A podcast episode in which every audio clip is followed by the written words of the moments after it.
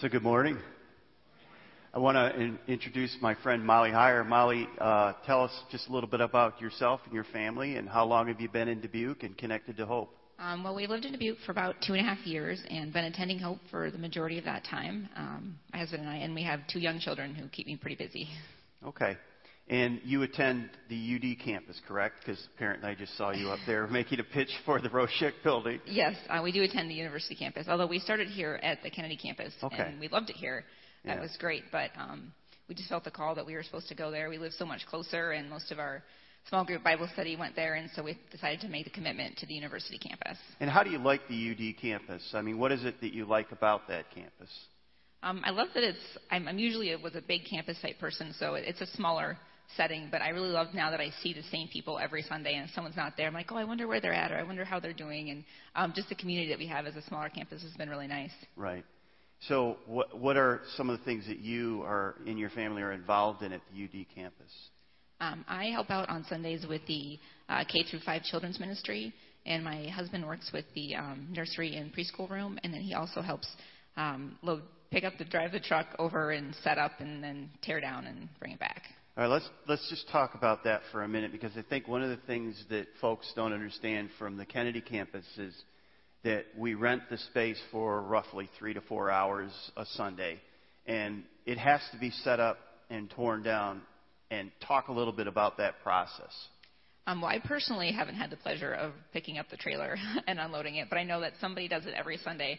Has to drive out here, pick up the trailer, drive it back to the university campus, and then everything gets unloaded, including all of our sound equipment, um, the children's to- toys for the children's room, everything that we need for to do ministry like you do here, essentially. And then um, it all gets torn down and loaded back in the trailer and comes back here every Sunday. So, Yeah, I know. Carol was my wife. Carol was over there this morning early because she wanted to set a table up for the women's conference, and she said that she didn't want to bother everybody because they were they were busy moving and setting things up, and it that takes a little bit. And then when it's over, it's all got to go back into the trailer, right? Uh, That's correct. and so this is, you know, anybody who is renting a space uh, will tell you this is a grind every week to have to do that. It's a lot of work to set up and tear down. Where we here, everything's set up. We don't have to put things in the seat pockets or Bibles in the chairs. We don't have to set the nurseries up. Uh, it's all set up for us, and it makes it much easier. So uh, that is a, a big area of uh, ministry to have somebody to would be willing to come in early, set up, and then wait afterwards, and then clean up after everyone's gone. So that is a grind. So tell me a little bit about how you feel about the, the idea of moving from the. We started in, in the Mindframe Theater, and uh, that was a great start for us. And uh, the kids enjoyed it because there was extra popcorn and stuff on the floor that they could eat. That's not true. Though they were a little stickier when they came back. back. you weren't part of that experience. No, you? I unfortunately Yeah. never got Yeah. that experience. Good for you. uh, then we moved to the, the to the uh, university campus, and now we're talking about going to the Roshek building. Tell me your thoughts and feelings about that move. Um, well, I'm definitely excited about having a permanent church home. Um, there's so many little things that you don't think about here. Like you said, the setup is one, but also like temperature control will be something that will be nice because right now we don't have control of the temperature in Right. the, the worship area. Um, and then just the be able, the ministries will be able to do there versus the university campus because we're limited to just Sunday mornings when we have the facility. Any kind of midweek get together that we wanted to do or ministry like I know you have here, we're unable to do. Or we're limited to if someone wants to host it in their home, and then you have Yeah. you know space issues and that Right. kind of thing. Right. So we have a MOPS ministry that there's over 100 uh, families that are part of the MOPS ministry here. You can never do a ministry like that uh, currently at that, that campus uh, because, number one, we don't have it seven days a week. Number two, you, where are you going to find a home where you could grow a ministry like that? So it's not. The other thing with the heating and cooling is kind of interesting is I've been there and I remember coming one time and it was like it was either really hot or freezing cold and I'm going, why is it so? What? Where's the? And apparently the thermostat's in some boiler room in some other building that you know somebody bumps it with a broom and it's either freezing cold or, or scalding hot. It's not that bad, but um, so talk to me a little bit about what why should the folks that come to this campus, because they may have the mindset, and again, I'm not saying you do, but you may. Uh, I come here and I like this campus. I'm not really interested in going to the Roshek building. I'm not really interested in going to UD. Why should they care about the move from uh, UD to Roshek? Um, well, first of all, I know you said that, and you've mentioned before that we are either nearing or at capacity um, on you know any given Sunday here at the Kennedy campus. So um, space is an issue if we want to be able to continue. If you if we want to be able to continue worshiping here, like we're going to need room for growth. And while I, university campus has been a good temporary solution to that, even right. the capacity there is limited, and we can't do so many other things that we can do here. Um, so that's the main thing, obviously. But then also, um, I feel like we're part of a church family. Um, whether or not um, I go to the Kennedy camp or I go to the university campus and you go to the Kennedy campus, we're all part of Hope right. Church as and we all share Hope's vision of connecting other people with God. Right. So that gives us a more of a capacity, and, and, and the good thing is, it will give us an opportunity, I think, too, to do multiple ministries during the week. Um, we right now we can't do a kids club during the week. We can't do anything uh, there, uh, so we're limited, and and if, and people have to come to this campus. Nothing wrong with that, but it would give us an opportunity to do multiple ministries and maybe ministries that are tailored for that community. Molly, I know you're, you're excited about it because when we had the open houses, you were there helping to host them, and I appreciate that. And I also appreciate you taking time to come over to our campus and share uh, your heart with us. And this is somebody from the UD campus that is saying to you, uh, would you please seriously consider helping so that we can make that move there? And Molly, thank you for coming today and for being part of our service and sharing uh, the vision of Hope Church with us. Thank you, Matt. Yeah. Give her a hand.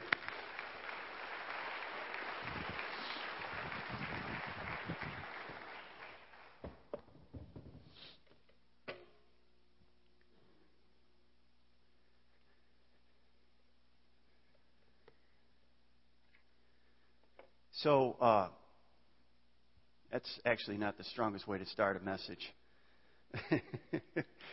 Thinking back to my first uh, preaching classes public speaking classes, and they say your first line is the most important one. Well, folks, I don't have a first line, so I just blundered. Um, I've been trying to this month share with you this concept that we have a God who is incredibly generous, more generous than we could ever dream of. And that if we're real, if we belong to Him and if our heart beats in tune with His, then it would make sense that we would be generous. As He's forgiving, we should become more forgiving. As He's loving, we should be more loving. As He's sacrificial, we should be more sacrificial. As He's generous, we should be more generous. Just, it makes sense. And, and I said a couple of weeks ago, I said the greatest motivation for us to be generous is that He is generous. And when we begin to reflect upon His generosity towards us, then it would, it, it, it's bound to make a difference and help our hearts to become more generous. Last weekend, I talked about the idea that unless, you know, good intentions are great, but good intentions don't get you anywhere. You have to have a plan. You have to have a way to accomplish what you intend to do. And so I said, make it part of your daily behavior. Uh, make it part of your, a pattern of how you, you know, if you've already got certain things going on in life, just connect it with those and you'll be more successful. This weekend I want to talk about this idea that money has a power that we may not even see. In fact, I would be honest, I, I, think I could be so bold as to say that many of us are struggling with the power of money and we don't even know it. It has a, a hold on us, it has a pull on us that we would never, uh, we would never even understand uh, unless it was pointed out. Now, I've made a statement the last couple of weeks, and I'm not sure you agree with me. So the first thing I'm going to try to do is try to convince you with evidence that you are rich. That you are rich. So here's a few things that will help you convince you, I hope, that you are rich. Number one, there are 3 billion people in the world today that live on less than $2 per day. 3 billion. 1.3 billion of them live on less than $1 a day. Okay? Now, I, I threw a figure out, and I wasn't. Sh- I, I was pretty sure I was close, and and I, and I went and I did a little more research, And I just want you to think through this because I said that if you make 20 or 30,000, you're in the top 5%. Well, here's the statistics. If you make $20,000 a year, you're in the top 11% of the richest people. I mean, you're the top 11% of people in the world. You make more than almost 90% of the people on this planet if you make $20,000 a year. If you make $30,000, you're now in the top 7%. That means you make more than 93% of the people in the world. If you make $40,000 a year, you are in the top 97 percentile. In other words, you make more than 97% of the people in the world. You make more than they do. If you are $50,000 a year or more, you are in the 0.98 percentile. In other words, 99% of the world makes less than you. Okay? You're rich. okay? It all just depends on who you compare yourself to. Now, that's just, uh, and in fact, the bottom 5% of people in America on the economic scale, the bottom 5% are richer than 68% of the rest of the world. So they're even in the top half. Um, 1.1 billion people in developing countries have inadequate water, uh, access to water, and 2.6 billion lack basic sanitation. So it's not just how much money you have, it's that you have good water, clean water, and, and sanitation. And sanitation leads to a tremendous amount of death. And according to UNICEF, 22,000 children die each day due to poverty, and 1.8 million children die, die each year as a result of diarrhea, which is because of, uh, you know, unclean water and the uh, sanitation conditions. Now, we often take credit for what we've done. We say, well, I, I am in, in this economic status because I buckled down, I went to work, I did my studies, I worked hard, uh, I'm an entrepreneur, whatever. And, and yes, absolutely, not take away from that. But I would just say this but you had no control. You had no call. You had no weight on where you would be born and when you would be born. What if you were born at a different time? What if you were born in a different place? Instead of being born in America today, what if you were born in China? Or what if you were born in, in 1348 in Europe? When the Black Death broke out and 66% of the population died because of the Black Death. You see, we take credit for things that we don't have any control over. And, and in a sense, we are, you are here today and you are doing the way you are right now in comparison to the rest of the world because God placed you in this country which is very prosperous. And, and here's my point. You had nothing to do with when and where you were born. And I don't cite these statistics and I don't make this argument so you'll sit there and feel guilty. That is absolutely not my motivation, and frankly, it doesn't really work anyway. I just think that we ought to have a different perspective, and we ought to understand how blessed we are to be alive in America today. That we have an incredible opportunity to use our wealth to bless others. And I'm just going to throw it out there that I think that we generally spend more on ourselves than we do on others. Now, as I stated last weekend, we don't, we, most of us don't consider ourselves rich, but we generally consider ourselves generous. I think we're wrong on both of those. I think we are rich more than we think. And, and the problem is that we're trying to compare ourselves to somebody who's richer than us. And that's the wrong comparison. We ought to say, compared to the rest of the world, I'm rich. Right?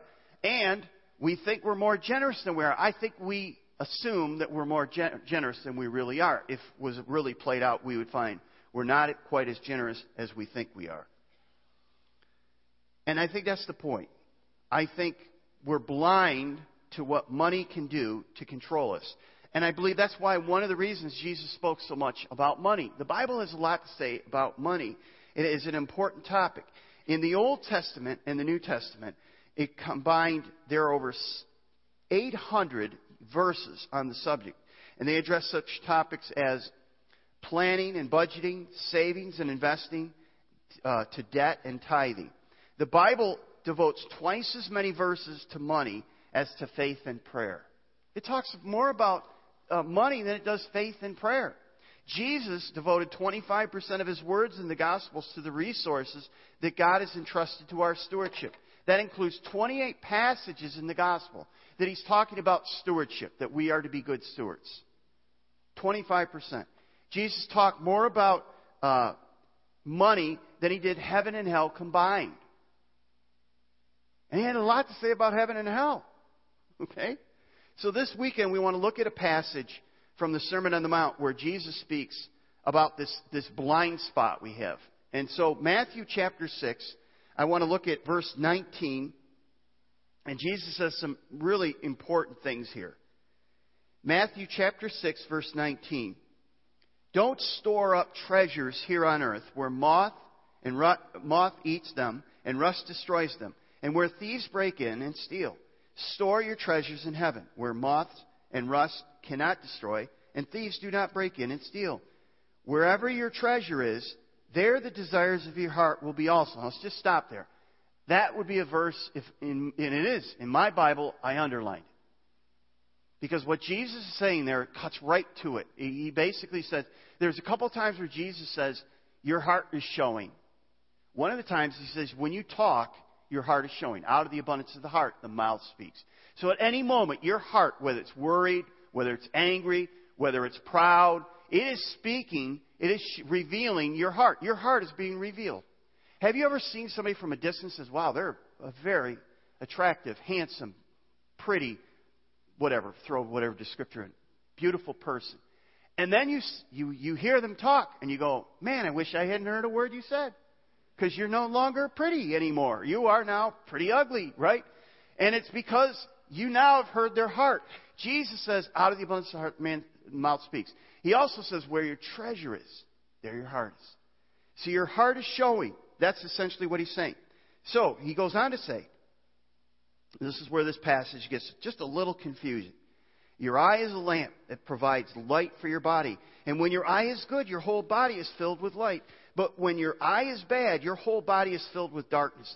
And if the light you, uh, you think you have is actually darkness, how deep that darkness is. No one can serve two masters, for he will hate one and love the other. You will either be devoted to one or despise the other. You cannot serve both God and money. So from this passage, we want to draw like three principles and, and talk about what does, this, what does this passage have to do with us this morning and the power and the pull of money. The first one is with money, we can either spend it or we can store it. Uh, we can spend it, we can spend all of what God has allotted on us. Uh, you know, God has given us a lot, and we can spend it all on ourselves, or we could store it for eternity and, and invest it in the lives of others. Jesus says, Where your treasure is, there the desires of your heart will be. Now stop and let that sink in for a minute. What Jesus is essentially saying here is your heart is showing. At any moment, your heart is showing in this area. And he's also saying you have a blind spot. Now I want to jump to another passage because there was a man who had this blind spot, and Jesus that basically points it out to him, and he very clearly points it out. And it's found in Matthew chapter 19, verse uh, 16. Let me read you that passage. It's a rich young man. Matthew chapter 19, verse 16. Someone came to Jesus with this question Teacher, what good deed must I do to have eternal life? Why do you ask about what is good? Jesus replied, There's only one who is good. But to answer your question, if you want to receive eternal life, keep the commandments. Which one? the man asked. Jesus replied, You must not murder, you must not commit adultery, you must not steal, you must not testify falsely, honor your father and mother, love your neighbor as yourself. Well, I've obeyed those commandments, the young man replied. What else must I do? Jesus told him, If you want to be perfect, go and sell your possessions and give the money to the poor, and you will have treasure in heaven. Then come follow me. But when the young man heard this, he went away very sad, for he had many possessions. Now, I just want to stop and just say this. Before you go and say, well, you know, the problem that people have with money is eh, you have to have a lot of money to have a problem with money. No, you, you don't have to have a, a lot of money. You don't have to be rich to have a problem with money. You can be poor and have a problem with money. You, it's not how much money you have. Um, and that's why exposing the blind spot is so critical. If we're going to use money rather than be used of money. We have to understand that we are being used by it rather than we are using it. We are controlling it. But here's the first question we must ask, and, and this will help to expose the blind spot. The question Jesus asks this man is very relevant. He says, Where is your treasure? What really is your treasure? Will you follow me or not? And so, here's a few things that will help you. What are you really trusting in? What gives you security? Today, what is it that you say, this makes me feel secure? Maybe it's a relationship I have with this person. Maybe it's that I have uh, a little bit of money set aside.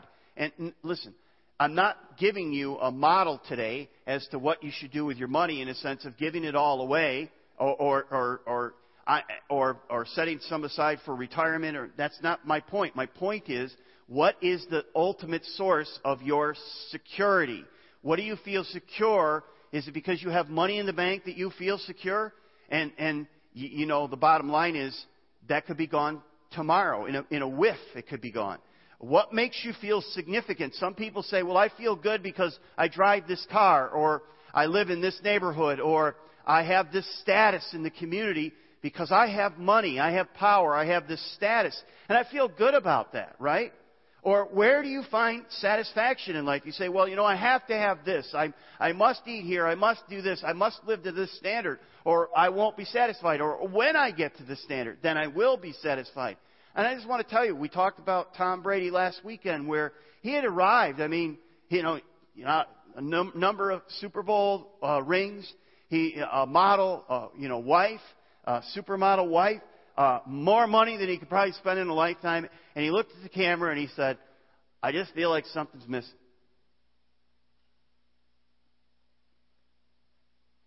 Secondly, we can remain blind or we can see. And this is where we get to that one passage because Jesus says, He talks about this money, and then He says, you know, if you have light, you can see, but if you don't have light, even if you have light, you won't be able to see. And you say, what in the world is he talking about here? It's, it's kind of confusing. And, and if you look at, uh, it, you know, there's a parallel passage in Luke 11 and 12 that, where Jesus talks about these same similar things in a little different order. But essentially, what Jesus is saying is similar to what uh, the passage we read. And essentially, what he's saying here is this. He starts talking about first he talks about money, then he talks about this eye and light and all this stuff. Then he then he goes and talk back talking about money. Well, in the Luke account, he basically uses the same illustration. And then he says, kind of out of the blue, he says in, Luke chapter 12, verse 15, he says, Beware, guard against every kind of greed. Life is not measured in how much you own. Now, we have a modern word for greed. We don't walk around and say, well, that person's greedy. Maybe we do, but, you know, we would say they're material, materialistic. There's materialism. And here's what I think he's saying. This is what I think Jesus is saying with the eyes and the light and all that stuff. He's saying, if your eyes work, you'll be able to use the light to see. If your eyes are working, you'll be able to see properly. But if, if your eyes are bad, it doesn't really matter how much light you have. You'll never see, right? So a blind person, it doesn't matter whether there's lights on in the room or not. They can't see. And what Jesus is saying is, there is something about money that no matter, if, if you're blind to it, it doesn't matter. You're never going to see it. So you need help. You need somebody else to show you your own blindness. And, and essentially, that's what he's saying. It doesn't matter how much light you have when you're blind. And so, some of you, the Bible says that when we, all of us actually, we were born spiritually blind. And then one day God opened our hearts up, right?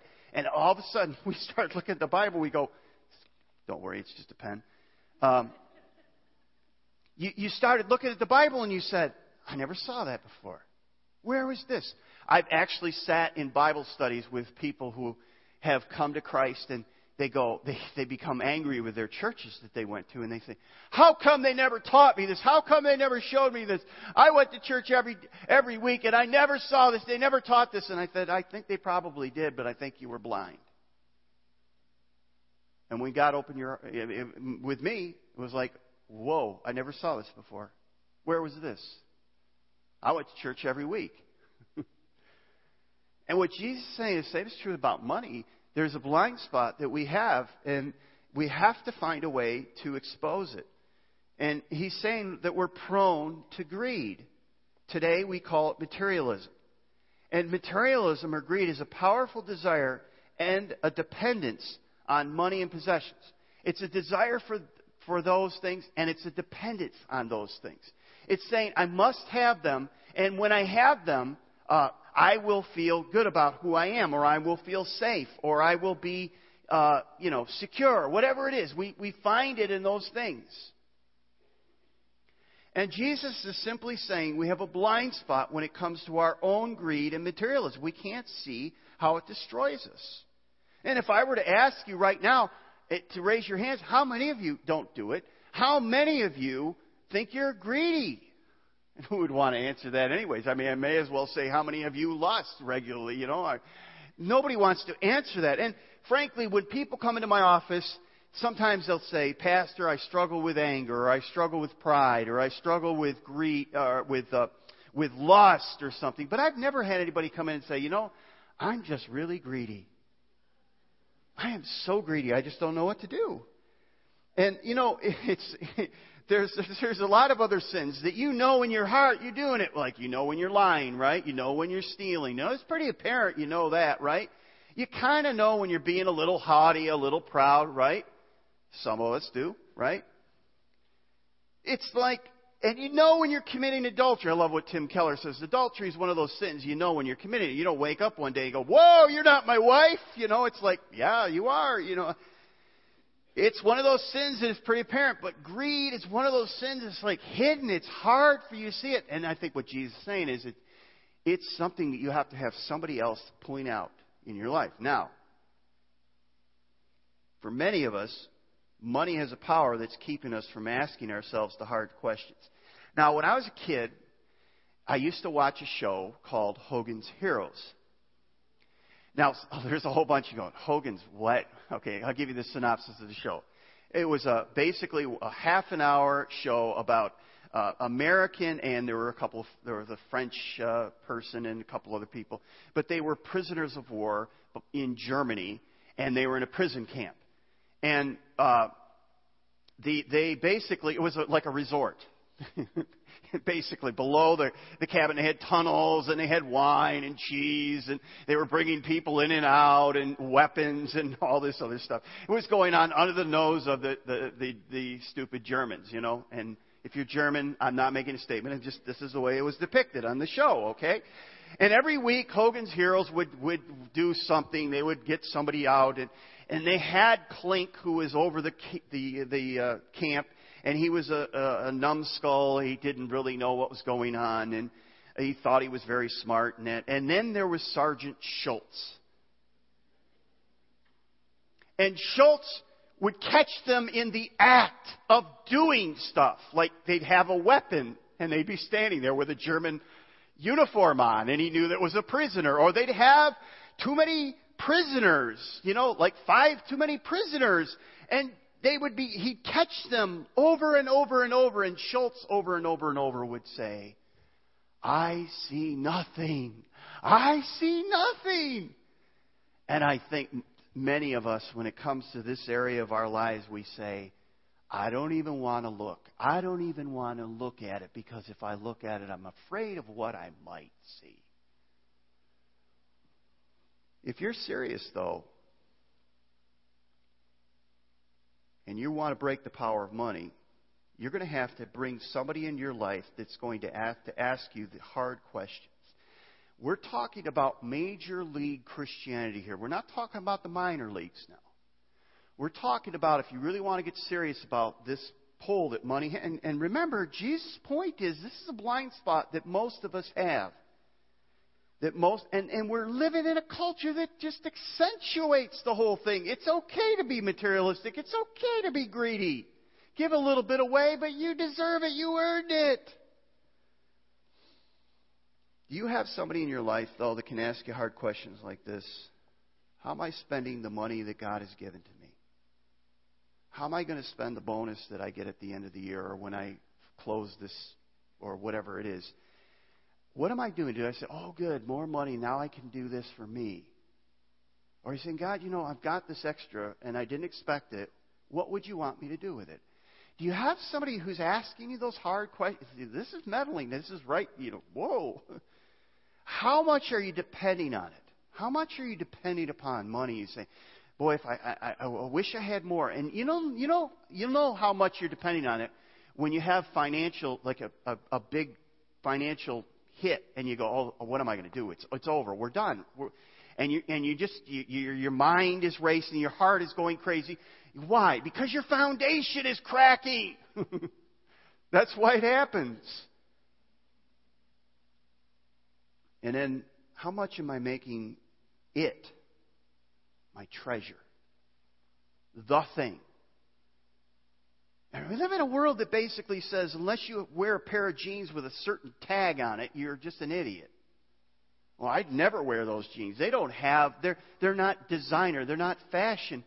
And and I get that or drive a certain kind of a car or you you fill in the blanks. I'm not telling you what to do. And, and again, it, this is not me telling you what you should drive or anything like that. This is between you and God, but I'm just asking you do you have somebody who's asking you those questions? Because one day, I guarantee you, one day, God is going to stand before you and say, You were my steward. What did you do with what I gave you? I don't want to stand there and say, Well, you know, spend a lot of it on me.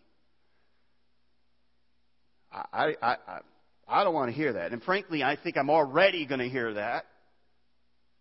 And I don't want to hear it. And, and I'm just saying, this is, Jesus is saying, you're blessed. Enjoy what you've been given, but think about what you can do with what you have and make extra so you can send it ahead. Treasure it in heaven. Treasure it in heaven. Here's the third thing. We can serve God or money, but we can't serve both. And that, that really was Jesus' point to the rich young ruler. He basically said to him, You've got to choose. You have to decide where you're going to place your trust, where you're going to find your satisfaction and where are you're going to find your security. What is your love? What is your hope? What is your life? And every one of us, and the important thing to understand is it's not like you right now have are holding your heart up and saying, I haven't yet determined where I'm going to place it. Every one of us has placed our heart somewhere. It may be in a relationship. It may be in, in status. It, I don't know where it is, but, it, but all I know is that when that gets challenged, when that gets rocked, your life, you'll just like, it's like a, a it's like a, a earthquake going off in your life, and it's like, whoa, what's going on here? Jesus said, where your treasure is, there is your heart. It's not like you don't have it placed somewhere. You do have it placed somewhere. And what Jesus was saying to this young man is, I need your heart. You have it placed here. I need you to transfer it to me. Are you willing to do that? And by the way, sometimes we do it and we come to Christ and we have to re, you know, it's that Paul says Romans 12, 1 and 2, you know, present yourselves as this living sacrifice. So sometimes we have to drag our hearts and put it back on the altar and say, I'm back, you know, I'm here. Right? Now, I don't know what it is. Maybe it's significance and security. It's your family or children. It's your status and career. Uh, for some, not me, it may be physical beauty, right? And it's all about how you look, right? Or maybe it's money in the bank. You say, boy, just I, the more money I can have in the bank, the better. You'll do anything for it. You'll die for it.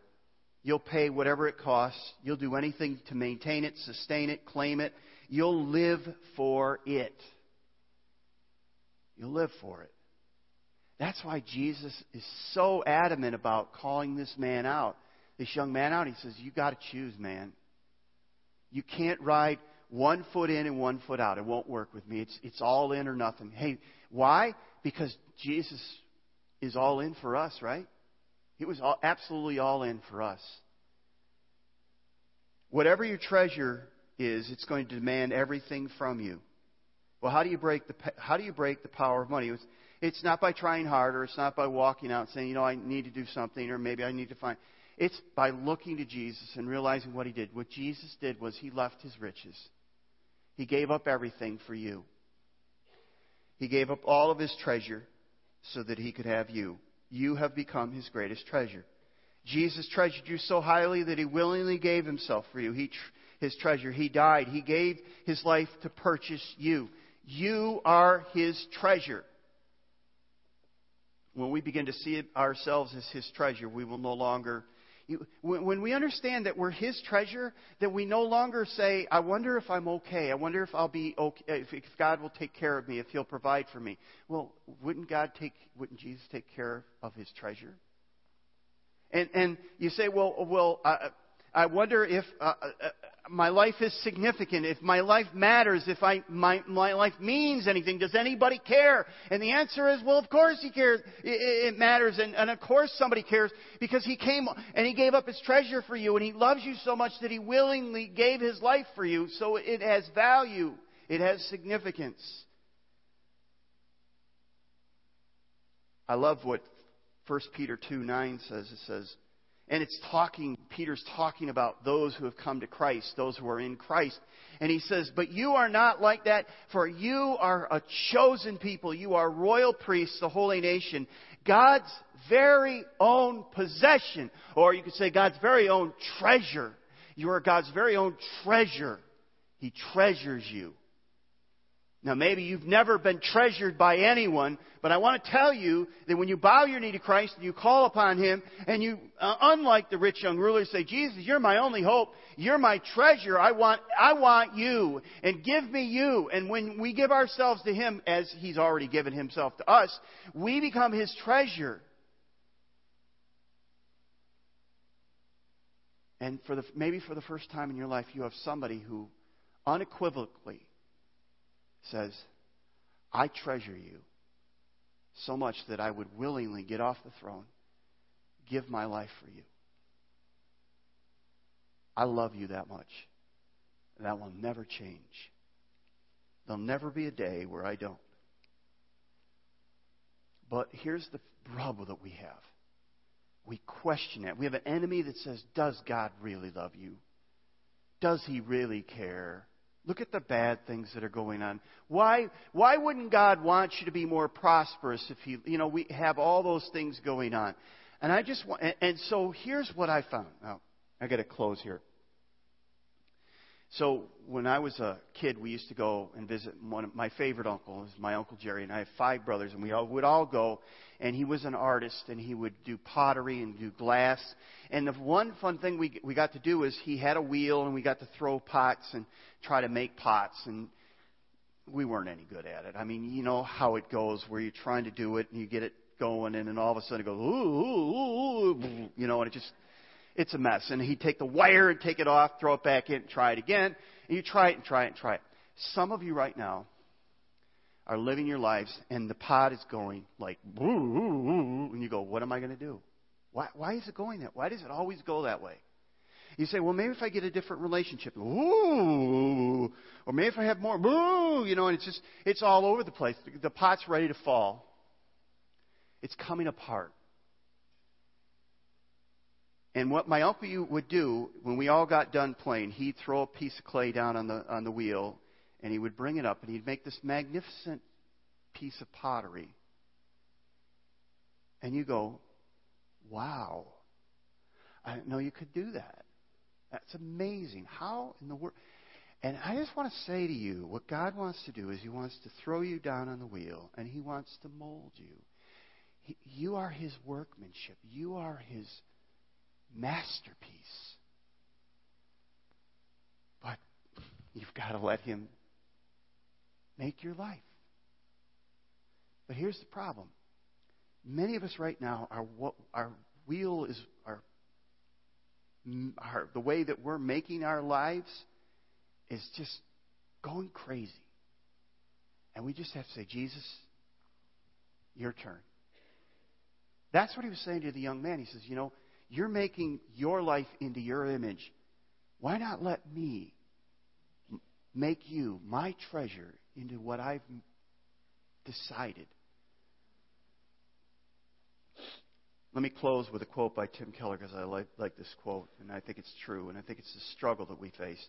Every treasure, treasure in the world will insist that you die for it, but Jesus died to purchase you. Would you stand with me? Let's pray. Father, this is really uh, tough stuff. This is right at the heart of where we're at right now. This is the front line of the battle. A battle that many of us would say we struggle with at the very least, and some others would say we're losing it. And that's really what it comes down to, Father. Are we willing to allow you to put us on the wheel, to make us into what you want us to be? Do we trust you? Do we think that you have good intentions for us? Because sometimes when you mold us and make us, it hurts. It's not in a direction that we expected or desired. And yet, Father, your word tells us that we are your masterpieces. Help us take our hands off the wheel. Help us to bring people in our lives that can show us our blind spots so that we can conquer this power that money and materialism has over us. We pray this in Jesus' name. Amen.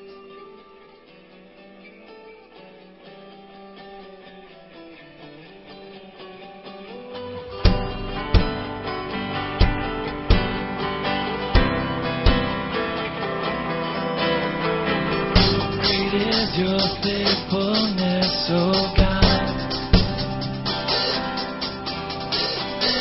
You wrestle with the sinner's heart. You lead us by still waters and to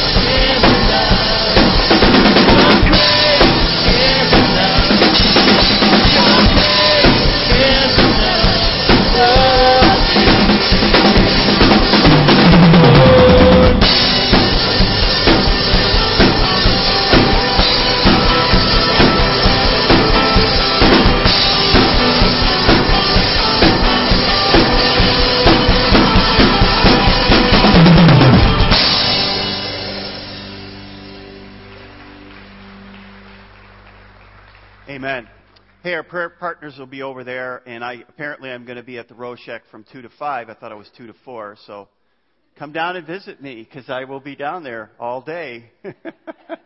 uh, we have these these uh, commitment cards. You don't need to use these. You can go online.